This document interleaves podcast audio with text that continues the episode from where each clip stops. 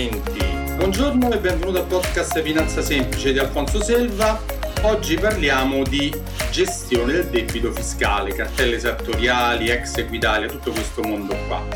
E eh, per fare questo, dato che io su questo campo ne so poco e niente, ho chiamato una mia amica di vecchia data, l'avvocato Valentina Ambrosio.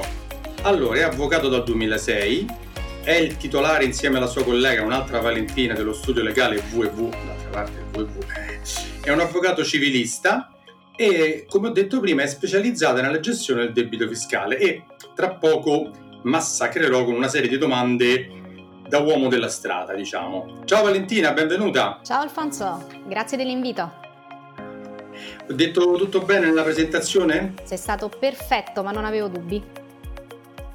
Senti, allora ti ho invitato perché eh, chiaramente io faccio il consulente finanziario, però eh, mi capita eh, con i clienti di incontrare molte volte, soprattutto negli ultimi anni, molte molte volte, che hanno problemi con agenzia delle entrate, riscossione, agenzia delle entrate, ex equitali, tutto questo mondo per noi non avvocati un po' strano.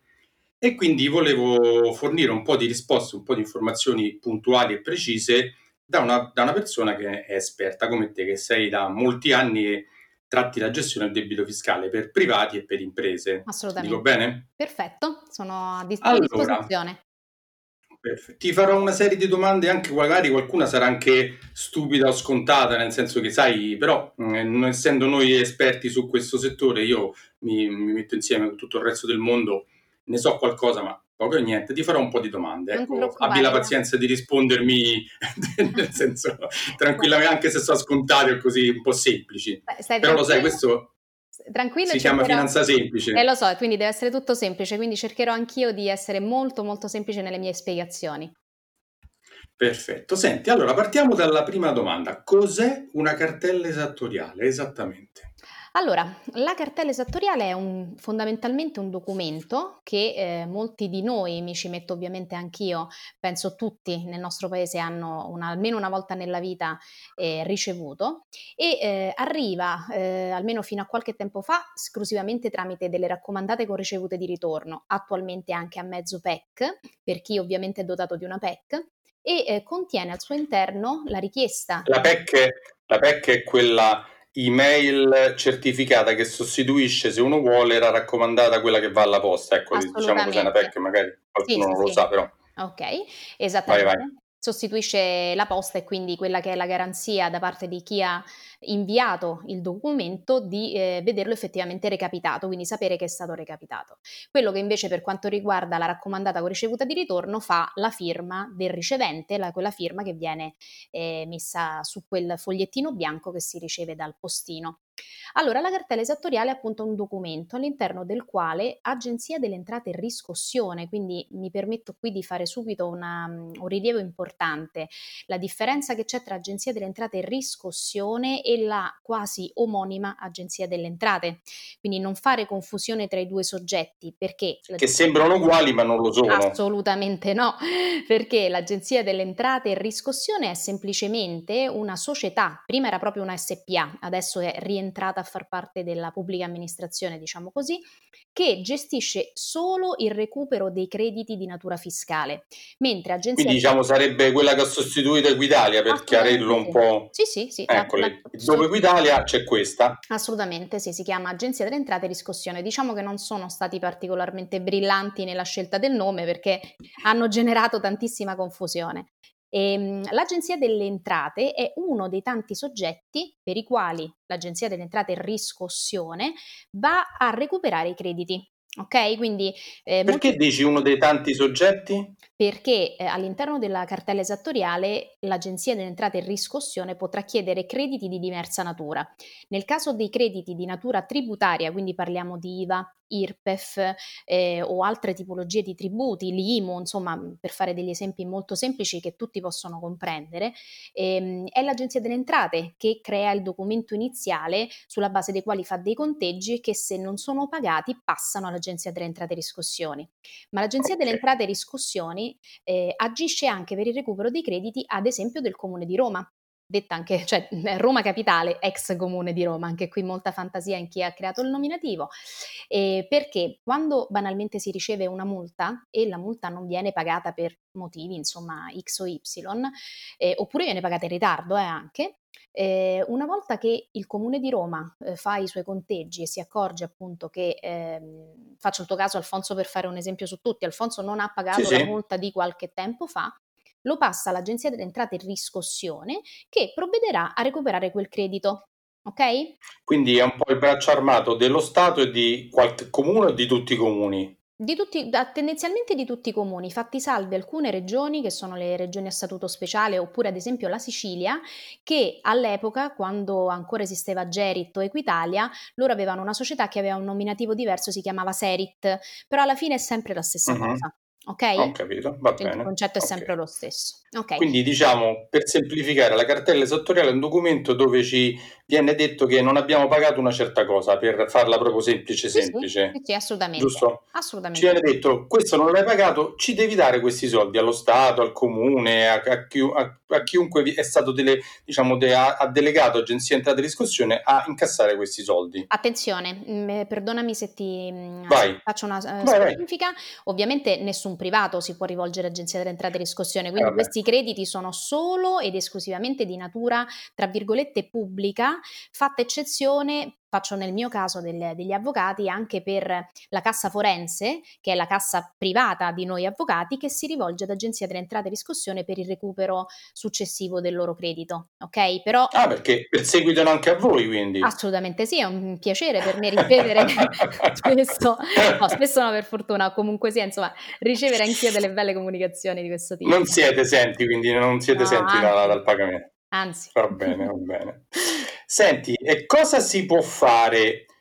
Cosa, cosa, cosa si può fare e qual è la cosa migliore da fare quando si riceve una cartella esattoriale? Cioè, la grande cosa, la firmo, la ricezione o faccio finta di niente? Allora, prima di tutto, eh, diciamo che il consiglio che posso dare anche per la mia figura professionale non è certo quello di non firmare di fronte a un postino che viene con un documento indirizzato a me. Questo mh, mm, proprio non, non, mi sento di dirlo e eh, non, andiamo diciamo oltre. Nel momento in cui la persona riceve eh, il documento, anche qui apro una piccola parentesi, è normale che a volte può succedere che se io non mi trovo in casa, il documento viene lasciato ad esempio a un familiare oppure al portiere, spesso uh-huh. al portiere.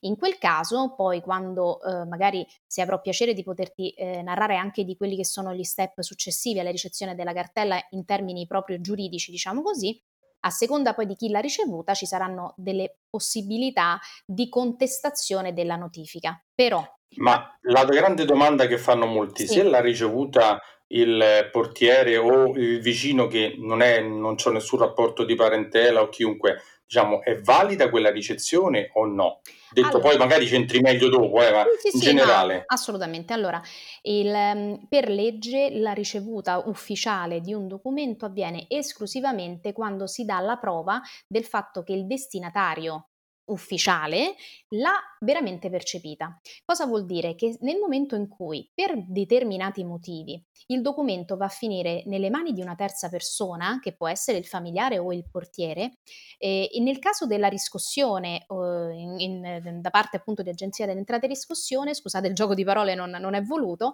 ehm, il postino o, o l'agenzia stessa dovrà comunque fare una seconda comunicazione nella quale avverte il destinatario del documento del fatto che sono venuto a cercarti quel giorno. Non ah, è quell'altro fogliettino che ci arriva la seconda volta e diciamo ma che è un'altra, invece è la stessa Bravissimo. in cui dice guarda che eh, delle volte guardiamo e diciamo che cos'è questo? Sì, è, è un numero e uno non, non capisce. Sì, sì. Eh. sì, Il numero però è uguale, se uno va a vedere il numero di comunicazione collima e quindi eh, si, si, capisce che si ricollega a quella precedente. Sì, ma a volte magari veramente ti arriva solamente la seconda comunicazione e tu non sai neanche di cosa parlano, quindi dovrai andare con quel benedetto foglietto in posta a ritirare ehm, la cartella esattoriale. Oppure oppure non ti trovano neanche la seconda volta perché può succedere, pensiamo a chi magari ha un lavoro all'estero e quindi sta fuori per uno o due mesi, eccetera. E quindi il terzo step, dal momento in cui però si verifica questa circostanza, anche se non è arrivato nulla per l'Agenzia delle Entrate e Riscossione, quel documento è stato eh, notificato, si dice, quindi ufficialmente eh, consegnato diciamo, al destinatario, cosa fanno? Loro mh, mm, depositano il tutto alla cosiddetta casa comunale. Ok? E, trascorsi dieci giorni da questo deposito, anche se eh, la persona torna dopo sei mesi dall'estero, per loro eh, la notifica è andata mm, in linea di massima a buon fine all'epoca in cui è stata consegnata la casa comunale. Ok? Quindi la colpa quindi di non essere capire, stati eh, trovati eh, è tua è tua, quindi anche se poi non ti trovano, non te l'hanno, tu non l'hai mai ricevuta e dici ma io non ci sono stato per niente questi sei mesi, eh, però comunque non c'è, è, per lo Stato è consegnata. Per lo Stato è consegnata. Questo non vuol dire che eh, l'abilità, diciamo, di alcuni professionisti, come magari la sottoscritta che conosce un pochino la materia, possa ehm, andare poi a verificare ufficialmente tutti i vari step della notifica uh-huh. fino alla casa comunale e quindi trovare lì eh, degli errori commessi che possono comunque ehm, aiutare nella gestione del, della cartella esattoriale e quindi comunque dare per non ufficialmente provata la notifica di quel documento e quindi Perfetto. non fosse mai arrivato. E qua scatta l'altra domanda successiva. Quindi Posso contestare il contenuto di una cartella esattoriale o il suo ricevimento? Ecco, visto che abbiamo detto anche questa, questa, questa, questa cosa. Allora, questa fattispecie. Eh, assolutamente. Una cosa importante, quando arriva una cartella esattoriale, no panic si guarda, si controlla con calma eh, l'interno della cartella che a volte non è proprio di facile intuizione, e si verifica eh, prima di tutto se si tratta di una cartella, di un'intimazione di pagamento o ad esempio di un pignoramento, insomma eh, il tipo di documento, la prima ovviamente la cartella, gli altri sono successivi e ehm, si può assolutamente contestare non tanto la ricezione della cartella, perché... Valentina, ti interrompo per dire certo. una cosa che mi capita spesso e sì. penso sia capitata anche a te. Sì. Molte volte i clienti, quando ci parlo, che magari scopro perché gli sto facendo un'operazione bancaria, finanziaria, di finanziamento, di...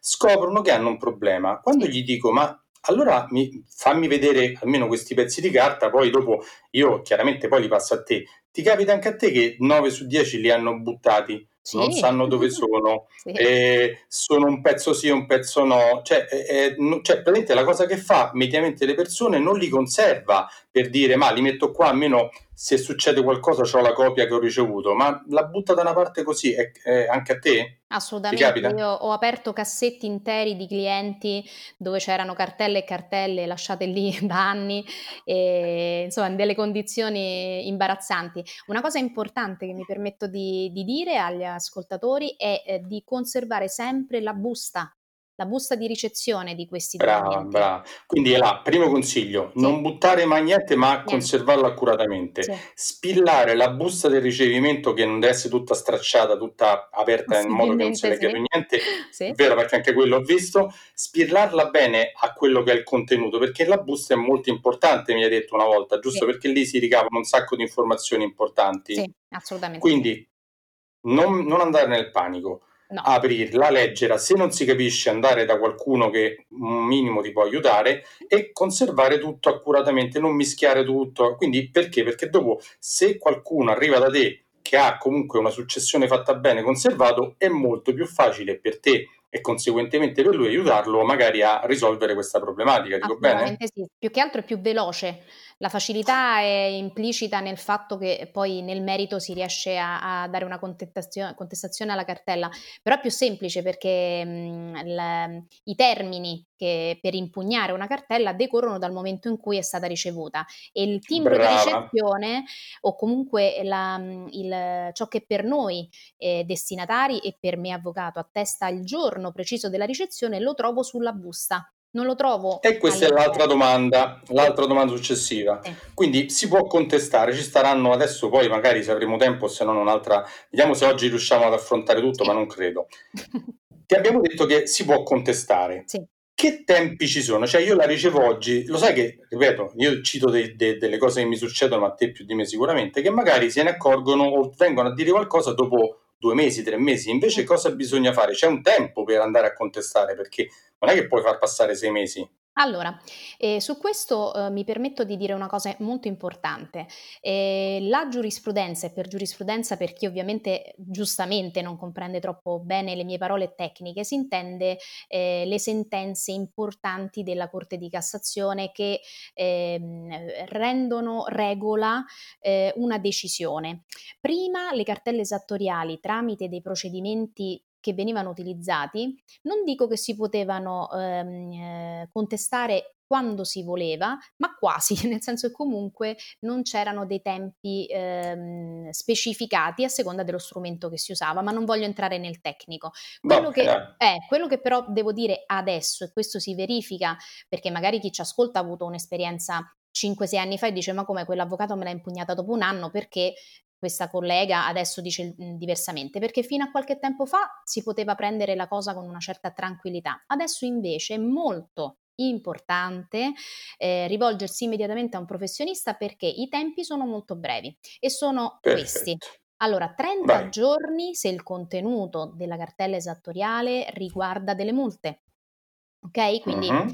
questo si comprende perché tendenzialmente, a parte che insomma, mh, mm, si sa se qualche montarella magari non è stata pagata e quindi ci si aspetta la cartella esattoriale, però si vede che il soggetto che richiede tramite Agenzia delle Entrate e Riscossione, che è quel soggetto che viene scritto per chi magari ha, eh, ci ascolta e ha una cartella proprio sotto mano, nel quadratino blu o verde a seconda dei casi della cartella, in alto a sinistra c'è scritto eh, Roma Capitale, eh, Comune di Frosinone, Comune di, di Rieti, adesso insomma, insomma provincia, quello che insomma, sia. Guardandoci un attimo si capisce un po' se ah. è è una cosa dell'IVA, dell'IRPEF o di imposte, oppure se è una, banalmente una multa non pagata. Allora, sì, esatto, ti, ti per spiego, 30 giorni per le multe non pagate. Ti spiego molto semplicemente, se si tratta di tributi, il, mm, l'ente impositore, quello che chiede l'aiuto diciamo, di agenzia di entrate e riscossione, sarà l'agenzia delle entrate.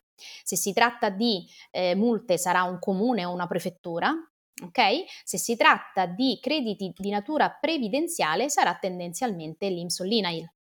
Quindi è abbastanza riconoscibile. Allora, diciamo, ci sono tre categorie, macro categorie, i tributi che sono l'IVA, l'INPS, sì. Eh, l'IVA, l'IRPEF, queste, queste, questi tributi dello Stato, sì. poi c'è un altro che sono i comuni per le multe non riscosse, sì. immagino anche per la Tari, la tassa della mondezza, immagino anche per quella. Sì, sì, la Tari rientra tutta nell'Agenzia delle Entrate. Eh, Tari, IMU, Tasi, tutte le varie sigle che riguarda che nel corso del tempo sono cambiate, ma sempre quelle sono. Quindi tutte le tasse, le tasse e Agenzia delle Entrate. Perfetto. E la terza sono i contributi, quelli prevalentemente INPS, ma non solo, tipo anche la vostra, tipo cassa, le casse private, cose del genere. Ecco, sono no, tre macro categorie, giusto? Queste tre macro categorie distinguono poi i tempi entro i quali va fatto eventualmente un ricorso. Quindi stavo dicendo e brevemente riassumo, 30 giorni per le multe, eh, 60 giorni per le tasse ok? E 40 giorni per i crediti di natura previdenziale. Ovviamente una cosa importante è che il soggetto, quindi il tribunale, se così vogliamo definirlo in modo molto generico, a seconda del tipo di credito che si trova all'interno della cartella sarà diverso. Perché? Per le multe al, um, i 30 giorni eh, servono per fare un ricorso al giudice di pace, qualsiasi sia uh-huh. l'importo anche se è un importo, a me è capitato di fare ehm, contestazioni su cartelle esattoriali di multe per 200.000 euro ed è sempre il giudice di pace competente. Ok? Eh, 60 giorni per le tasse in commissione tributaria provinciale. 60 giorni, eh? quindi da 30 esatto. andiamo a 60 per, per le, le tasse. tasse. 40 giorni, che è una via di mezzo eh, per eh, i crediti di natura previdenziale eh, presso il Tribunale Civile Sezione Lavoro. Ok, quindi sono tre fori, si dice nel nostro gergo tecnico, comunque diversi. Quindi questo per spiegare che a volte, eh, se è capitato agli ascoltatori di rivolgersi a un avvocato o comunque eh, appro- approcciare per il futuro in caso di, di dover contestare appunto una cartella, eh, a volte la, la, cartella può contenere anche tre crediti di natura diversa, tutti insieme. Eh, infatti era l'altra domanda che ti stavo per fare, non è che arriva una cartella separata, ci può essere una multa, ci può essere un IMSS, ci può essere un, un IRPEF, sì, sì, giusto? Sì. Può arrivare anche una, mm, possono arrivare nel corso di sei mesi tre cartelle distinte e separate, ma questo dipende dall'organizzazione interna della struttura eh, di recupero. In realtà possono tranquillamente arrivare delle cartelle per mila e mila euro per anni di eh, situazioni non gestite in tempo dall'attività di riscossione o dall'ente e, e che contengono tantissimi tipi di, di, di richieste. Senti, ti faccio una domanda da 100 milioni di dollari o di euro. Qual è la scadenza di una, di una cosa, diciamo, che io non ho pagato? Nel senso, mi è capitato, ti ho portato a te anche dei clienti, sì. gli sono state richieste delle cose non pagate di prima di 5 anni, 10 anni. Okay. Cioè, qual è il termine? Se, se, io vedo una cosa del 2005, mm-hmm. è scaduta? Cioè, io devo allora. ancora dare questi soldi allo Stato se non gliel'ho allora, dati? Eh, il termine del 2005 riportato in una cartella esattoriale è sicuramente scaduto. Perché? Perché ehm, tendenzialmente questo tipo di crediti eh, ha una prescrizione, si dice, di circa 5 anni. Dico circa perché ovviamente andando nello specifico a seconda dei crediti, Vabbè. ecco, insomma, può, può essere... Che ha una scadenza, prescrizione, dice, dire prescrizione, se è più vecchio di 5 anni quando è stato, eh, diciamo, richiesto, uh-huh se io se mi chiedono una cosa del 2010, ad oggi io non sono obbligato a pagarla. Se la pago, mm, diciamo, faccio una cosa che butto dei soldi. Eh, sì, sì, sì. Diciamo che eh, la premessa eh, è che ehm, il, mm, di solito, un, per esempio, il bollo auto, ecco perché facevo questa distinzione, ha una prescrizione di tre anni, ok?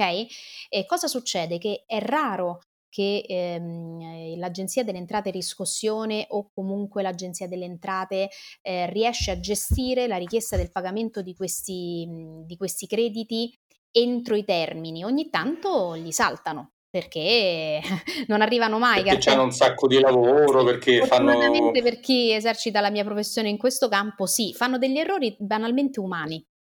Eh, siamo tutti umani, è normale. Cioè, no, senso... Come noi sbagliamo a prendere una multa, quelli sbagliano magari a, sì, però diciamo che, a chiedere eh, i soldi. Io nella, nella, dalla mia posizione non posso eh, rispondere alla tua domanda dicendo buttate dei soldi perché quei soldi non sono dovuti in quanto la tassa non deve Però si pagata. possono non pagare, allora te la faccio in un altro sì. modo, legalmente, sì. legalmente se io non li pago non ho nessun problema perché quei soldi sono scaduti i termini per richiedermeli il pagamento momento. Assolutamente. Va meglio così? Sì, perché non posso certo suggerire il fatto che una, una, tassa non pagata non, non, debba essere Perfetto. pagata. Purtroppo ci Perfetto. sono dei... Se io contribuente non sì. li pago, non ci, non ci, sono problemi perché sono caduti i termini del, del, di scadenza. Sì. Senti, ma Attenzione, ti faccio un'altra domanda. Dimmi, dimmi. Eh, scusami, devo, devo, precisare una cosa però. Non è che Vai. se non li pago eh, sto a posto e finita così. Io posso non pagarli ma devo impugnarla quella cartella. Sì, sì, infatti. ok, cioè...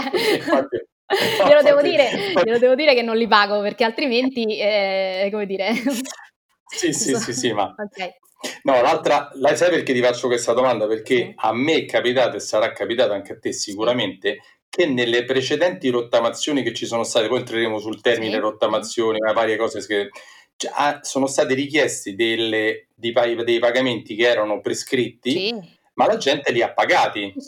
Sì, sì. Quindi fare molta attenzione quando si va a fare una rottamazione, una rateizzazione, qualsiasi cosa, se in quella cartella o in quell'insieme di cartelle che si va a rateizzare per dire me le tolgo dalle scatole, le pago così non ci sono problemi, di non farlo così a cuore leggero, ma di andare da un professionista che ti dice sì, c'hai da pagare 30.000 euro, guarda che 5.000 sono scaduti, quindi non la, non la rottamare perché cioè, poi se lo vuoi fare magari tu gli dici oh, se vuoi pagarli pagali, certo, certo, però se no, vuoi, Parliamo sempre di situazioni, vuoi... certo, di situazioni, dove magari eh, in coscienza una persona sa se quella, eh, l'importo eh, effettivamente è dovuto o meno, dopodiché eh, se si può aiutare una persona che magari è in difficoltà economiche, perché insomma eh, ci sono tante priorità nella vita, soprattutto in questo momento, si può aiutare andando a verificare eh, il diritto, no, ma il diritto proprio di chi pretende quei soldi di, di mh, riprenderselo perché ha fatto tutto quello che la legge impone per poter richiedere pagare un debito dopo 5, 6, 3, 4, 5 anni, altrimenti... In piena legalità, senza, senza infrangere nessuna legge, senza, sì, senza andare certo. contro... No, no, no, certo, certo, ma certo. quello vale per tutti, vale anche se io dovessi chiedere, richiedere dei soldi indietro a te, io non posso, e non mi sembra neanche corretto farlo, chiederteli dopo 12 anni, perché magari gli interessi salgono o comunque non è corretto. La stessa cosa vale per lo Stato, tutto lì. Perfetto, senti, allora, qui ti abbiamo appurato che non bisogna buttarle, si devono conservare, ci sono delle tempistiche, quindi di non aspettare mesi e mesi perché uno arrabbiato dice ho altre cose più urgenti, ma anche questo è urgente. Quindi ci sono delle scadenze. Arriviamo alla domanda anche qua importantissima. Come farlo? Perché ti dico come farlo? Perché se tu vai su internet, oggi andiamo tutti su internet, su Google e quant'altro, ci sono pieni di ehm, formulari, tutorial, dice lo puoi fare da solo. No, assolutamente Io, no. adesso non so, però, però sicuramente ti sarà capitato dei clienti che hanno provato a farlo da solo. Sì, sì. Ah. Co- come capita nel lavoro mio che provano a fare da soli investimenti e poi magari fanno grandi dei grandi danni perché è come se io fossi, cioè io non, io non so, eh, so eh, medico, mm-hmm. non mi curo da solo, non, non, mi vado a operare il braccio da solo, cioè, vado da qualcuno che lo sa fare, vado, cioè, bisogna andare professionista. Allora, come si può fare? L'altra domanda era, è facile farlo da soli? Già mi hai risposto no. no. Quindi Perfetto. No, ma è impossibile, nel rivolgersi... senso, perdonami, io queste, mh, questi episodi di cui mi narri sono cose ovviamente che succedono, ma avvengono prima, nel senso che la multa può essere impugnata da soli da parte de, di chi l'ha ricevuta. La cartella eh, te, no, nel senso che comunque ci sono de, in tribunale o, e, o, in commissione tributaria, eh, a seconda poi dell'importo ovviamente che è previsto all'interno della cartella, la persona ha bisogno di un professionista che l'assiste, perché non è in grado mh, anche ehm, per regola di eh, impugnarlo da solo, perché oltre una certa cifra non può stare in giudizio senza un professionista accanto. Perfetto, quindi non, non si può fare da soli e non è facile. Non, non sempre, è difficile. Non sempre. L'altra domanda. Sì. Quindi sapp- abbiamo detto che si può contestare, ma se io dico ma, ma che mi importa? Vabbè, ma tanto mi hanno chiesto questi soldi, io ti dico la, mediamente, sai, e ti dicono ma non fa niente, stanno là, tanto ma che me frega, non c'ho nulla. Che succede se io non faccio nulla e faccio andare avanti tutta la cosa? Allora, succede che l'Agenzia delle Entrate e Riscossioni non si ferma qui ovvero farà uh, passare di solito il limite quasi massimo per la seconda, chiamiamola così, prescrizione, cioè ehm, scadenza della possibilità di recuperare il credito, per mandare un'altra comunicazione che si chiama eh, intimazione di pagamento, che è identica alla cartella esattoriale come mm, eh, tipologia, è sempre questi fogli, questi 6-7 fogli bianchi con delle cornici azzurre, a volte verdi, eh, però hanno un'intestazione diversa, non è cartella esattoriale, ma proprio intimazione di pagamento pagamento. L'intimazione di pagamento contiene il richiamo a cartelle, ok? Quindi se sono arrivate nel corso degli ultimi 5 anni 10 cartelle a te, a un cliente, a me, e io non le pago, non faccio nulla, eh, mi arriverà un'altra comunicazione che farà riferimento a quelle cartelle, mi dirà io ti ho mandato nel corso del tempo queste cose qui e adesso ti ho rifatti i conti, che vogliamo fare?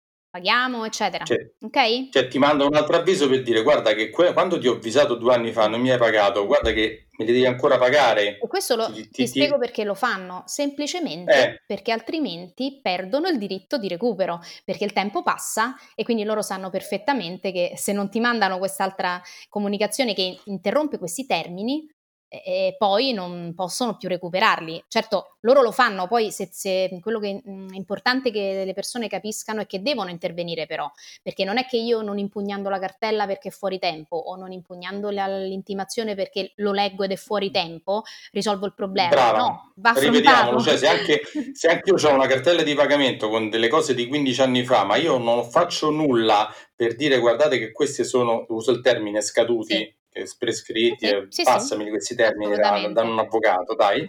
Se non faccio nulla, comunque loro vanno avanti, non è che si fermano perché non è che dicono ah, sono scadute e ci fermiamo, assolutamente no. Se tu non fai niente, va tutto avanti, adesso tutte le altre cose che diremo, esatto, bisogna fare qualche cosa. anche perché il passaggio successivo poi sono i pignoramenti. Cioè, sono, esatto, sono dei problemi adesso importanti. ok. Adesso ci arriviamo. Quindi abbiamo detto che se non faccio nulla assolutamente non è da non fare perché o li devo dare o magari non li devo dare perché sono scaduti, comunque devo fare qualche cosa con un professionista in modo da far sì di farli annullare.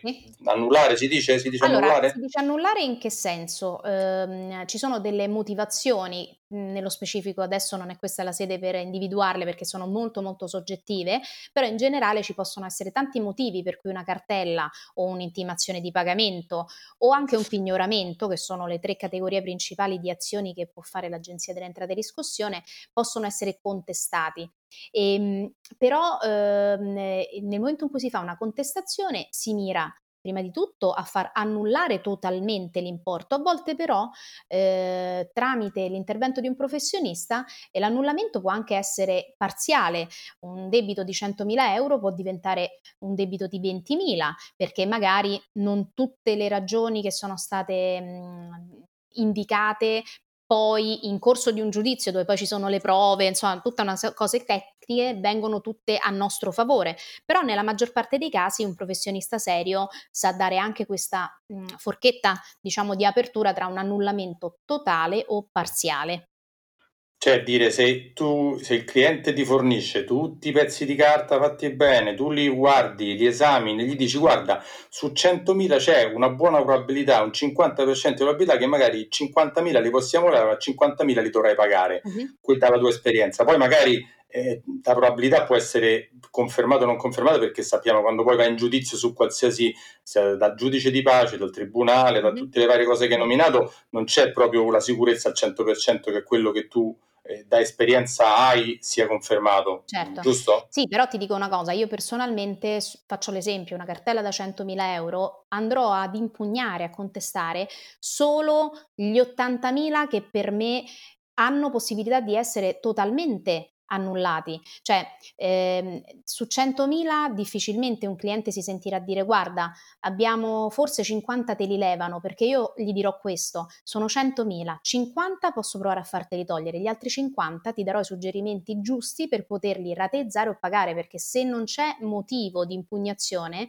eh, non, non, non, si fanno delle, delle, delle azioni se il cliente è, ha un grave rischio di soccombere in giudizio perché poi ci sono delle conseguenze anche sgradevoli e poi non è proprio il mio modo di lavorare, quindi ci preciso questo, che non necessariamente Perfetto. tutta la cartella, però di tanti crediti le, la disamina che fa il professionista è quella di dire su 100, 80 ci possiamo lavorare. Ok? Perfetto, va bene. E ora un piccolo disclaimer in merito agli argomenti trattati in questa puntata. Ogni informazione ed opinione di cui parlate è strettamente personale e può essere oggetto di cambiamento senza preavviso. Ogni ascoltatore è libero di controllare, informarsi in merito e crearsi la sua personale opinione riguardo gli argomenti trattati. Infatti le previsioni, le idee e le informazioni contenute in questo podcast non costituiscono autorizzazione all'acquisto o alla vendita di prodotti finanziari, bancari, assicurativi o interventi legislativi che non siano consoni alle leggi italiane. Selva e l'avvocato Valentina Ambrosio non sono responsabili di nessuna decisione legale presa dagli ascoltatori che decidono in piena autonomia decisionale e a proprio rischio.